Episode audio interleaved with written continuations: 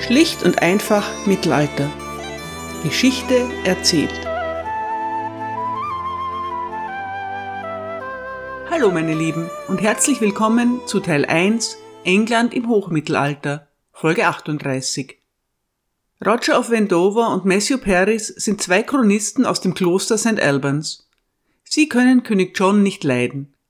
Ihre vielen Anekdoten, trocken erzählt von Wendover und stilistisch aufgebessert von Paris, prägen das Bild des Königs für viele Jahrhunderte.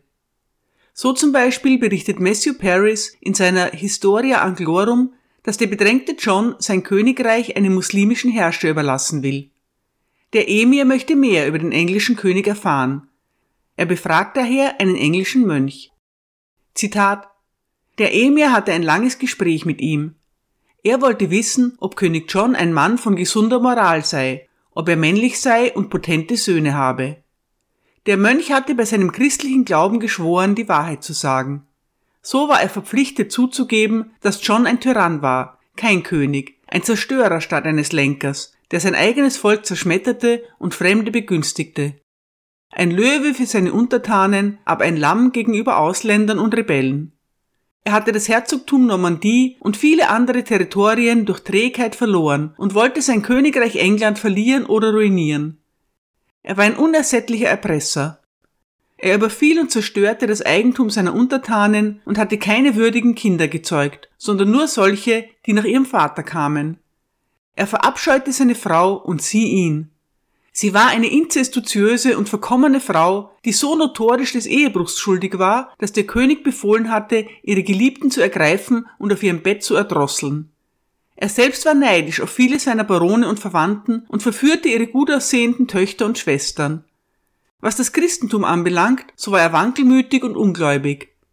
Als der Emir dies hörte, verachtete er John nicht mehr bloß, er verabscheute ihn. Zitat Ende. Über den Tod von John vermerkt Matthew Paris, so verkommen sie auch ist, die Hölle selbst wird durch die Anwesenheit von John noch verkommener werden.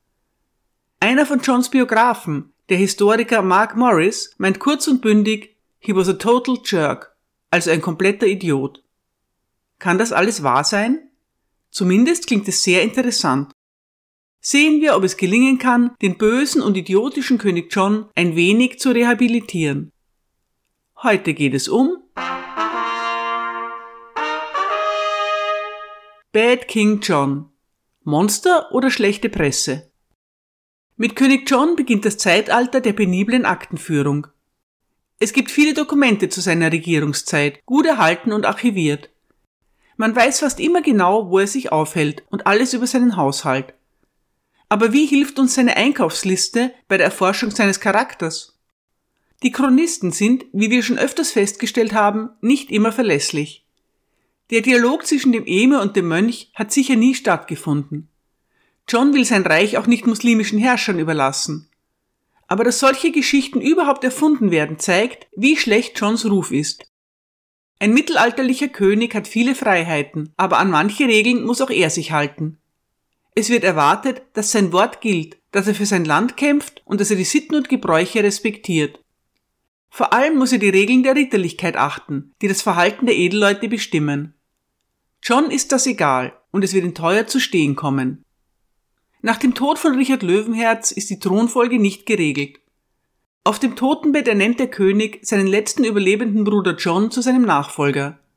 Es gibt aber noch jemanden mit einem besseren Anspruch, Richards 15-jährigen Neffen Arthur.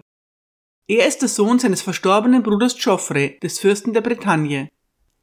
William Marshall ist einer der berühmtesten Ritter und Turnierkämpfer des 12. Jahrhunderts. Er wird in späteren Jahren sogar Regent von England. Ein guter Teil seines legendären Rufes ist darauf zurückzuführen, dass sein Sohn eine Biografie von ihm in Auftrag gibt, die Histoire de Guillaume le Maréchal. Darin findet sich eine Unterhaltung zwischen William Marshall und dem Erzbischof von Canterbury. Die beiden Männer diskutieren darüber, wer der neue König von England werden soll, Richards Bruder John oder sein Neffe Arthur. Zitat. Mein Herr, sagte William, wir dürfen keine Zeit verlieren, jemanden zum König zu wählen. Ich denke, erwiderte der Erzbischof, dass Arthur der rechtmäßige König sein sollte. Meiner Meinung nach wäre das schlecht, sagte Marschall. Arthur wird von Verrätern beraten. Er ist hochmütig und stolz, und wenn wir ihn über uns stellen, wird er uns nur schaden, weil er die Menschen dieses Landes nicht liebt. Mein Rat ist ein anderer. Erwägt lieber Graf John. Er scheint mir der Erbe zu sein, der den Thron des Landes, das seinem Vater und seinem Bruder gehört hat, am nächsten steht. Marschall, sagte der Erzbischof, ist das wirklich euer Wunsch?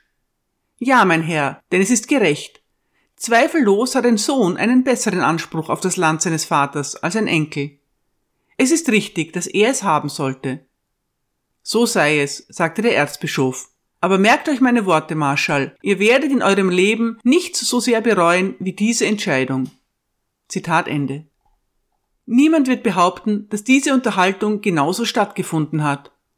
Trotzdem gibt sie einen guten Einblick in die kontroversielle Debatte nach Richards Tod. Ende des 12. Jahrhunderts findet das Erstgeburtsrecht langsam allgemeine Anerkennung. Demnach hätte der Sohn eines älteren Bruders Vorrang vor einem jüngeren Bruder. Aber letztlich entscheiden immer noch die Magnaten, wen sie als König akzeptieren. Und immer noch kommt es darauf an, schnell und entschlossen zu handeln. Als John von Richards Tod erfährt, befindet er sich bei Arthur in der Bretagne. Wie schon sein Urgroßvater Henry I. reitet John sofort los, um sich den Staatsschatz zu sichern. In diesem Fall aber nicht in Winchester. John schnappt sich die angevinische Staatskasse in Chinon. Dann begibt er sich nach Fontevraud und besucht Richards Grab. Die Meinungen in Frankreich sind gespalten. In Aquitanien sichert Johns 75-jährige Mutter Eleanor ihm die Loyalität ihres Fürstentums. Eleonore von Aquitanien ist wie eh und je eine formidable Dame, die keinen Widerspruch duldet. Die Barone von Anjou, Maine und Touraine allerdings erkennen Arthur als Richards Nachfolger an. In Le Mans wird John äußerst kühl empfangen und um ein Haar von bretonischen Truppen gefangen genommen. Bei Nacht und Nebel flieht er in die Normandie. Die normannischen Edelleute sind keine großen Anhänger Johns, aber sie stehen zu ihm. Am 25. April 1199 wird in Rouen feierlich zum Fürsten der Normandie ernannt. In England macht William Marshall unterdessen Stimmung für John. Das ist nicht weiter schwierig. Auch in England ist kaum jemand begeistert von John, aber die Alternative ist noch viel weniger attraktiv. Die Vorstellung, dass ihr Regent ein bretonischer Jugendlicher sein soll, der noch dazu unter dem Einfluss des französischen Königs steht, ist den englischen Edelleuten zuwider. Am 27. Mai 1199 wird John in Westminster Abbey gekrönt und gesalbt. Aus dem kleinen Johann ohne Land wird König John. Johns Problem ist, dass das angevinische Reich keine Einheit darstellt. Auf seinem Siegel wird er auf der einen Seite als Johannes Dei Gratia Rex Angliae Domnius Hiberniae und auf der anderen als Dux Normanniae et Aquitaniae Comes Andegavie bezeichnet. Zu Deutsch Johann, König von England, Herr von Irland, Fürst der Normandie und von Aquitanien, Graf von Anjou. In jedem dieser Gebiete muss er seinen Anspruch durchsetzen und behaupten. Dazu kommt, dass er die Ländereien auf dem Festland als Vasall des französischen Königs hält. Für sie schuldet der König Philipp einen Lehenseid. Das angevinische Reich zusammenzuhalten ist eine monumentale Aufgabe. Selbst so herausragende Anführer wie Henry II. oder Richard Löwenherz sind zeitlebens damit beschäftigt, ihre Herrschaft zu verteidigen. Ist John aus demselben Holz geschnitzt wie sein Vater und sein Bruder? Zunächst kann man sagen, es lässt sich angesichts der Umstände gar nicht so schlecht an. John absolviert eine kleine Rundreise durch England und kehrt dann auf den Kontinent zurück. Er bemüht sich um die Loyalität der normannischen Edelleute, befestigt die Grenzburgen, macht religiöse Stiftungen und erneuert die Bürgerrechte der Stadtbewohner. Dann trifft er sich erstmals mit dem französischen König Philipp, der sich mittlerweile großspurig als Philipp Augustus bezeichnen lässt. Mit seinen 37 Jahren ist Philipp gerade einmal ein Jahr älter als John, aber er regiert bereits seit fast 20 Jahren. Er hat die Stadtmauern von Paris erneuert und eine Festung bauen lassen, den Louvre, damals eine kompakte Burganlage. König Philipp arbeitet unermüdlich daran, sein Einflussgebiet zu sichern und sein Reich zu erweitern. Ein Tag vor dem Treffen mit John schlägt Philipp noch rasch Arthur zum Ritter. Das ist eine große Provokation und absolut typisch für Philipp. Arthur ist der Erbe der Bretagne, eines Fürstentums, über das John die Oberhoheit beansprucht. Dass Philipp den Ritterschlag nicht John überlässt, ist eine bewusste Demütigung. Danach nimmt der französische König Arthurs Treueschwur für Anjou, Poitou, Maine, Touraine, die Bretagne und die Normandie entgegen. Als John und Philipp schließlich aufeinandertreffen, erklärt Philipp, dass John sich ins Unrecht gesetzt hat. Er hätte sich nicht ohne seine Zustimmung zum Fürsten der Normandie erklären dürfen. John ist bereit, das jetzt nachzuholen. Er hat auch kein Problem damit, dem französischen König als Vasall zu huldigen. Aber Philipp stellt unannehmbare Forderungen. John soll Anjou, Maine und die Touraine Arthur überlassen. Und als wäre das nicht schon mehr als genug, verlangt der französische König auch noch das ganze Vexin zurück. Das Vexin liegt zwischen Rouen und Paris. Es ist von höchster strategischer Bedeutung. Welcher Teil des Vexins zur Normandie gehört, ist seit Jahrzehnten umstritten. Mit Arthur hat der französische König ein wirksames Druckmittel in der Hand. Er verlangt das Vexin als Ausgleich dafür, dass er John als Fürsten der Normandie anerkennt. John weigert sich. Wie lange er den Forderungen von Philipp standhalten kann, hängt davon ab, wie gut es ihm gelingt, Unterstützer zu finden. Zunächst einmal schließt John einen Pakt mit dem Grafen von Flandern. Dieser heißt wie immer Balduin. Mittlerweile halten wir bei Balduin dem Neunten. Schön, dass wenigstens irgendwo Wert auf Stabilität gelegt wird. Militärische Bündnisse zwischen dem englischen König und dem aktuellen Balduin von Flandern haben eine lange Tradition. Sie lassen sich bis zu William dem Eroberer und seiner Frau Mathilda von Flandern zurückverfolgen. Auch Johns Neffe Otto von Braunschweig und der Graf von Boulogne sagen ihm ihre Unterstützung zu. Trotzdem gelingt es König Philipp, einige umkämpfte Burgen zu erobern. John hält sich nicht schlecht. Seine Truppen stellen Philipp bei Le Mans, aber der französische König vermeidet eine militärische Konfrontation und zieht sich zurück. Nun folgt ein trauriges Beispiel für Johns diplomatische Unfähigkeit. Die Rebellion in Anjou wird von dem mächtigsten Baron der Grafschaft angeführt, William de Roche. Er ist ein treuer Vasall der Plantagenets und hat sogar Richard Löwenherz auf den dritten Kreuzzug begleitet. Als ihn Arthur zum Seneschall des Anjou ernennt, kämpft er für ihn. Die Belagerung der Burg Ballon durch König Philipp bringt eine Wendung. Obwohl William de Roche die Burg für Arthur reklamiert, lässt Philipp sie niederbrennen. De Roche ist empört. Außerdem wird bekannt, dass sowohl der deutsche König Otto als auch Papst Innozenz III. den neuen englischen König unterstützen. William de Roche sieht keine Zukunft mehr in einem Bündnis mit Philipp. Er wechselt die Seiten. De Roche trifft John in Le Mans, um sich ihm zu unterwerfen. Soweit so erfreulich. Aber was noch viel besser ist, William de Roche hat zwei Gäste mitgebracht, Arthur und dessen Mutter Constance. Die beiden sind gekommen, um Frieden zu schließen. Ob sie das wirklich freiwillig tun, ist nicht ganz klar, aber Tatsache ist, sie sind da. John muss nur die Hand ausstrecken und die beiden freundlich aufnehmen. Er kann es nicht. Arthur und seine Mutter werden misstrauisch. Sie fürchten betrogen, vielleicht sogar eingesperrt zu werden. John tut nichts dazu, um ihre Bedenken zu zerstreuen. Arthur und Constance unterwerfen sich trotzdem. Da ihnen nichts anderes übrig bleibt, erkennen sie John ganz offiziell als ihren Lehensherrn an. Familienbande werden keine geknüpft. Bei Einbruch der Nacht fliehen der junge Fürst und seine Mutter zurück an den französischen Hof. Eine wertvolle Chance ist vertan. Philipp will Frieden schließen und John hat nichts dagegen. Anfang des Jahres 1200 treffen sich die beiden Könige an der Grenze. Sie demonstrieren ihre Versöhnung mit einer langen, innigen Umarmung. Die Verhandlungen dauern noch einige Monate lang an, aber Ende Mai liegt eine Einigung vor, der Vertrag von Le Goulet. Philipp erkennt John als Herrscher über die meisten französischen Ländereien an, die zuvor von dessen Bruder und Vater gehalten wurden. Außerdem bestimmt er, dass Arthur seinem Onkel für die Bretagne als Vasall huldigen soll. Bei den Grenzgebieten macht Philipp aber keine Zugeständnisse. Das gesamte normannische Vexin mit Ausnahme von Château Gaillard wird französisch, genauso wie die Region Evreux. Das klingt auf den ersten Blick so, als hätte John gut verhandelt, aber der Teufel steckt im Detail. Johns Aufgabe der Grenzgebiete schwächt seine Position gewaltig. Bisher war der Lehenseid angevinischer Herrscher eine Formalität gewesen. Im Sinne von, wenn es den französischen König glücklich macht, dann soll es halt so sein. Echte Macht war damit nicht verbunden. Der französische König selbst hält nur vergleichsweise kleine Gebiete rund um die Ile de France. Er war den angewinischen Herrschern bisher finanziell, politisch und militärisch unterlegen. Das ändert sich nun.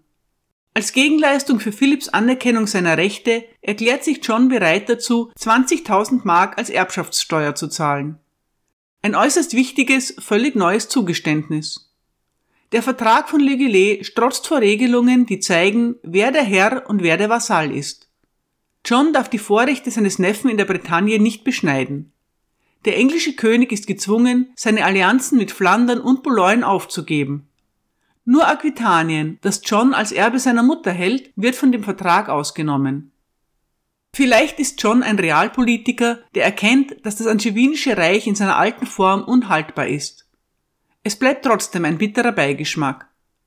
Dan Jones schreibt darüber in seinem Buch Die Plantagenets, Zitat, so vergab John in den ersten fünf Monaten des 13. Jahrhunderts eine Position, für deren Etablierung sein Bruder, Vater und Großvater fast 100 Jahre gebraucht hatten.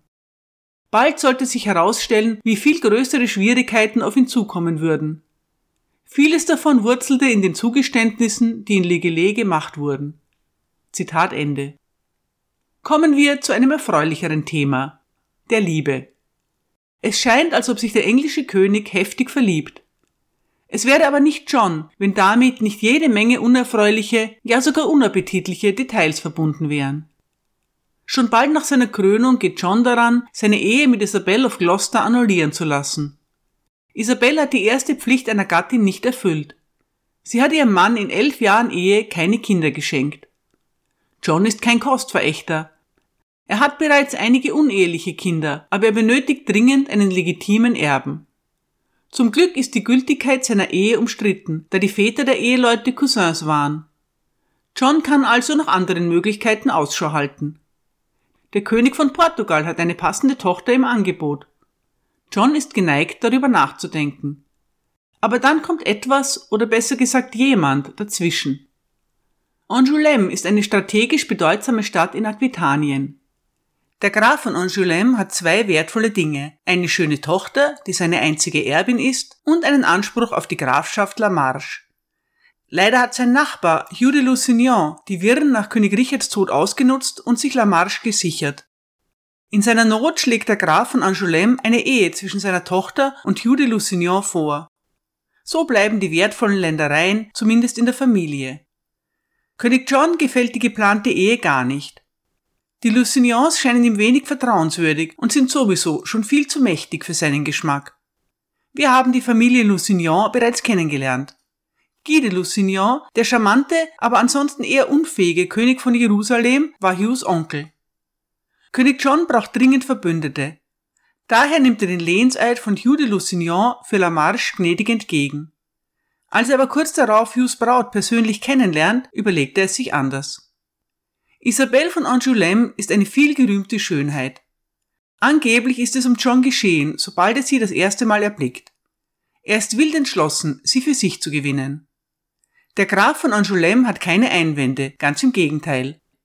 Er entführt seine Tochter aus der Obhut der Lusignans und bringt sie zu John. In Windeseile und ohne großes Aufsehen findet die Hochzeit statt. Bereits sechs Wochen später wird die neue Königin von England in Westminster Abbey gekrönt. Johns Scheidung von seiner ersten Isabel, Isabel of Gloucester, ist da noch nicht einmal amtlich. Nicht gerade die feine englische Art, aber trotzdem irgendwie sehr romantisch. Es gibt nur einen Haken. Isabel von Angoulême ist gerade einmal zwölf Jahre alt. Königliche Ehen werden oft ausverhandelt, wenn die Brautleute noch Kleinkinder sind. John selbst wird erstmals im Alter von sechs Jahren verlobt. Das ist der Punkt, er wird verlobt. So eine Verlobung ist grundsätzlich bindend, aber es ist keine Ehe. In der Regel sind royale Bräute um die 15 Jahre alt, wenn die Ehe schließlich offiziell geschlossen und vollzogen wird. Dass sich ein Edelmann in eine Zwölfjährige verliebt und diese Hals über Kopf heiratet, ist nicht üblich und durchaus skandalös. Kein Wunder, dass einige Chronisten dem König schon bald vorwerfen, das Bett seiner jungen Frau dem Kampf um sein Reich vorzuziehen. Isabelle von Angoulême wird sich übrigens selbst als veritable Skandalnudel erweisen. Wir kommen darauf zurück. Soweit der Tratsch. Nun die Realität.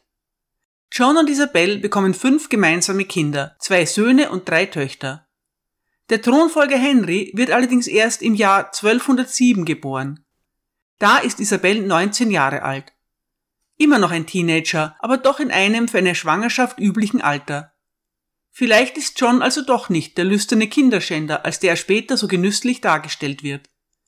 In Wahrheit müssen wir noch mehr als 250 Jahre warten, bis ein englischer König nur aus Liebe heiratet. Das wird Edward IV. sein, und seine Liebesehe wird gehörige Probleme verursachen. Herausragende Schönheit hin oder her. Johns Ehe mit Isabel erfolgt letztlich aus politischen Gründen. John verhindert damit kurz entschlossen die Vereinigung von Lusignan, La Marche und Angoulême. Die Empörung der Betroffenen ist gewaltig. Die Lusignans werden ab diesem Zeitpunkt zu Johns erbitterten Feinden. Die Folgen zeigen sich bereits kurze Zeit später. Nach knapp zwei Jahren fühlt sich der französische König stark genug, um erneut gegen John vorzugehen. Unter Ausnutzung der feudalen Rechte, die er sich mit dem Vertrag von Legelet gesichert hat, erklärt er Johns kontinentale Besitztümer als verwirkt. Philipp sammelt ein Heer und greift die Normandie an. Er hat seinen Angriff gut vorbereitet. Im darauffolgenden Monat fallen viele Festungen entlang der normannischen Grenze in seine Hand. Dann eröffnet Philipp eine weitere Front gegen John. Er überträgt Arthur, den er in der Zwischenzeit mit seiner Tochter Marie verlobt hat, das Erbrecht für die Bretagne. Außerdem erteilt er ihm die Vollmacht, die Grafschaften Anjou und Poitou einzunehmen.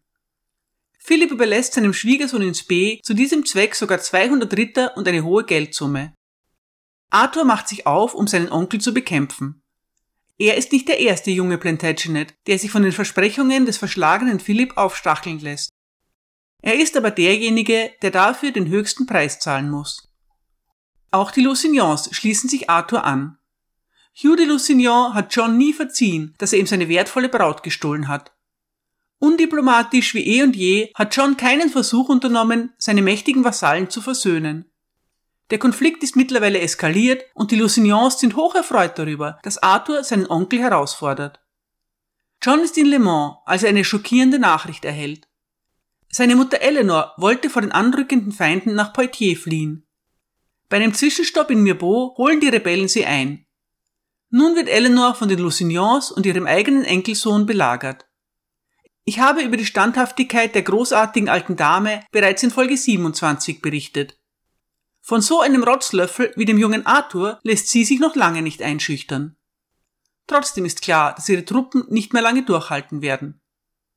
Als John erfährt, was in Mirbeau geschieht, ergreift ihn urplötzlich der legendäre Kampfgeist der Plantagenets. Sein Vater Henry II. war berühmt dafür, immer dort aufzutauchen, wo ihn seine Feinde nicht vermutet hätten, und sei es auch in den entferntesten Winkeln des Reiches.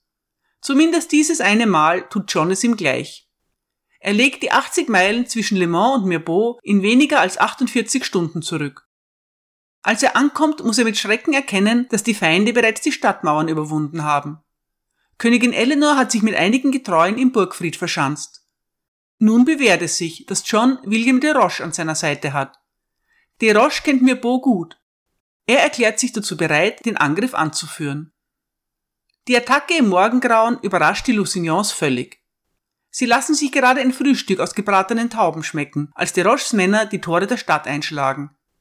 Es folgen schwere Straßenkämpfe, angeführt von dem kämpferischen de Roche, der dabei angeblich drei Pferde verliert.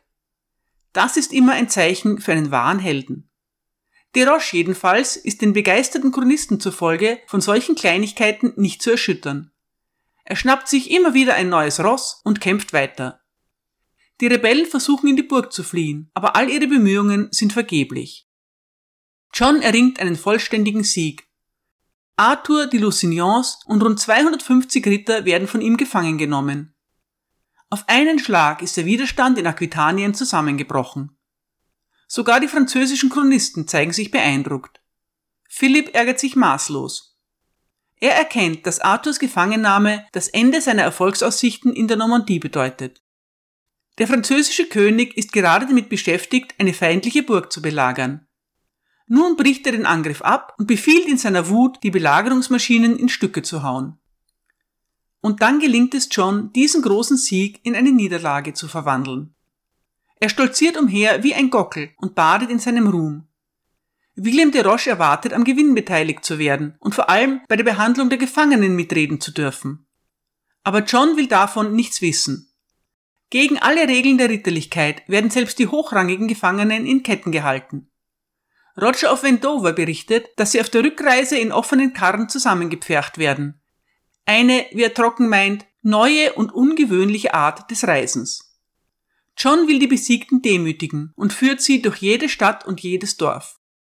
In der Biografie von William Marshall heißt es, Zitat, als der König in Chinon ankam, hatte er seine Gefangenen auf eine so entsetzliche Weise und in so erbärmlicher Gefangenschaft gehalten, dass es all denen, die seine Grausamkeit miterlebten, eine Entwürdigung und eine Schande erschien. Zitat Ende. Die angevinischen Edelleute sind empört, allen voran William de Roche. So einem ehrlosen König will er nicht länger folgen. Vier verschiedene Chronisten berichten davon, dass John 22 gefangene Edelleute nach Corfe Castle bringen lässt. Dort werden sie in ein Verlies geworfen, wo sie verhungern. Das ist ein unfassbarer Tabubruch. Gefangene Edelleute werden nicht getötet und auf gar keinen Fall lässt man sie verhungern. König John hält sich an keine Regeln und das wird zum Problem. Ein harter König, ein geiziger König, ein König, der die eigene Bevölkerung drangsaliert. Damit kann man umgehen. Aber ein völlig unberechenbarer König, dem die Würde seiner Edelleute egal ist, das ist inakzeptabel. Innerhalb eines Monats nach Arthurs Gefangennahme wechselt William de Roche ein zweites Mal die Seiten. Im Oktober marschiert er in Angers ein, der Hauptstadt des Anjou. John hat das Herz des Angevinischen Reiches, die Grafschaft seines Großvaters Geoffrey, verloren. Wenigstens hat der König seinen Rivalen, den rebellischen Arthur, in seiner Hand. Aber was soll mit dem Jungen geschehen? Seit der normannischen Eroberung Englands ist es für einen Adeligen moralisch und politisch inakzeptabel, einen anderen Edelmann, der ihm ausgeliefert ist, zu töten. Ritter können im Kampf sterben, aber das kommt seltener vor, als man annimmt. Normalerweise sind die Ritter durch ihre Rüstung gut geschützt. Fußsoldaten sind eine andere Geschichte, aber für deren Schicksal interessiert sich niemand. Gefangene Edelleute werden verschont und sorgsam aufbewahrt. Manchmal kommen sie später gegen Lösegeld frei, Manchmal werden sie auf unbestimmte Zeit festgehalten, aber sie werden weder getötet noch verstümmelt. Auch die Könige respektieren dieses Tabu. William der Eroberer ist für die schreckliche Verwüstung von Nordengland verantwortlich, die tausenden Menschen das Leben kostet. Aber er lässt nur einen einzigen englischen Earl hinrichten, und das geschieht nach angelsächsischem Recht. Auch König Williams Sohn Henry I. ist nicht gerade zimperlich bei der Eroberung des englischen Throns. Als jedoch sein Bruder Robert Curthose in seine Hände gerät, krümmte ihm kein Haar. Henry I. inhaftiert seinen Bruder unter so guten Bedingungen, dass dieser noch fast 30 Jahre lebt, bevor er schließlich an Altersschwäche stirbt. König Henry kann sich seine noble Haltung deshalb erlauben, weil er die unbestrittene Macht in England hat. Im Gegensatz dazu sind König Johns Feinde sehr mächtig. Es gelingt ihnen fast, Königin Isabelle in Chinon gefangen zu nehmen. Dann verrät ihn Graf Robert von Alençon und übergibt seine Stadt an die Truppen von König Philipp. Das ist ein harter Schlag für John, denn Alençon ist von großer strategischer Bedeutung. Noch Monate später datiert der König seine Urkunden mit dem Satz, das Ja als Graf Robert uns verriet. Arthur wird zunächst in Falaise gefangen gehalten und später nach Rouen gebracht. Die Bretonen fordern seine Freilassung. Das kommt für John nicht in Frage. Was weiter geschieht, ist wie so oft umstritten. Ein zeitgenössischer Chronist berichtet, dass John überlegt, Arthur nach alter angelsächsischer Sitte aus dem Spiel zu nehmen, durch Blendung und Kastration. Dazu kommt es aber nicht. Der Chronist Matthew Paris schreibt, dass John mit Arthur in Falaise verhandelt. Angeblich fleht der König seinen Neffen an, Philipp die Treue zu entziehen und sich mit seiner Familie zu versöhnen. Arthur weist die Bitte seines Onkels zurück und behauptet, er sei der rechtmäßige Erbe von König Richard. Daraufhin lässt John ihn nach Rouen bringen und dort schließlich mit Zustimmung seiner Barone hinrichten. Andere Berichte sind noch viel drastischer. Unter anderem wird erzählt, dass der betrunkene John seinen Neffen in einem Wutanfall eigenhändig erschlägt und den Leichnam in die Seine werfen lässt. Angesichts des berüchtigten cholerischen Temperaments der Plantagenets scheint das nicht völlig ausgeschlossen. Es ist aber doch eher unwahrscheinlich. Was auch immer geschieht, Arthur verschwindet spurlos. Niemand zweifelt daran, dass er tot und sein Onkel John dafür verantwortlich ist. Bereits im Oktober 1203 findet sich in einer Urkunde von König Philipp die Bemerkung Arthur, wenn er noch lebt. Im folgenden Frühjahr ist er von Arthurs Tod bereits überzeugt. Als Johns Gesandte im April einen Friedensschluss vorschlagen, erwidert er ihnen trocken, dass sie nur Frieden haben könnten, wenn Arthur im Leben übergeben würde. König Philipp ist furchtbar wütend über Arthurs Verschwinden. John schreibt an seine Mutter, Zitat, durch Gottes Gnade stehen die Dinge nun besser für uns, als mein Bote euch sagen kann. Was Eleanor dazu sagt, ist nicht überliefert. Die große alte Dame ist des Kämpfens müde und hat nur mehr wenige Monate zu leben. John ist jedenfalls überzeugt davon, richtig gehandelt zu haben. Er wird bald eines Besseren belehrt. Der tote Arthur ist für John eine größere Bedrohung als der lebende. Solange sein Neffe in Gefangenschaft war, konnte John ihn als Druckmittel verwenden. Das ist nun vorbei. Wie sich zeigt, hat John sich mit der Ermordung von Arthur schwer verrechnet. Philipps Entschlossenheit, die Normandie einzunehmen, wird durch Arthurs Tod nicht geschmälert. Er nimmt John aber jede moralische Überlegenheit. Seine Vasallen beginnen in großer Zahl zu Philipp überzulaufen. John wird mehr und mehr zu einem Fremden in seinem eigenen Land. Schon bald kann er nur mehr mit einer starken Eskorte durch die Normandie reisen. Der Biograf von William Marshall lässt diesen zum König sagen, Zitat, Herr, ihr habt wenige Freunde. Wenn ihr euch entscheidet, eure Feinde zu stärken, dann wird eure eigene Macht abnehmen. Wenn ein Mann seine Feinde stärkt, ist es gerechtfertigt, dass seine Männer ihn angreifen. Ihr habt das erste Anzeichen von Unzufriedenheit nicht beachtet. Es wäre für uns alle besser gewesen, wenn ihr es getan hättet. Zitat Ende. Es ist unwahrscheinlich, dass irgendjemand wagt, so mit dem König zu reden. Auch der wackere William Marshall kann sich das nicht erlauben. Aber das Zitat bringt die nervöse Stimmung unter den angewinischen Edelleuten gut zum Ausdruck. John merkt nun selbst, wie unmöglich seine Lage geworden ist. In den Augen seiner Barone ist er zunehmend beides. Ein Monster, das seinen eigenen Neffen ermorden lässt, und ein Idiot, der seine Ländereien verspielt. Johns Lösung ist verblüffend einfach. Er reist ab. Ende des Jahres 1203 schifft John sich in Barfleur ein und segelt nach England. Er wird nie mehr als Herrscher nach Frankreich zurückkehren. Danke für Ihre Aufmerksamkeit.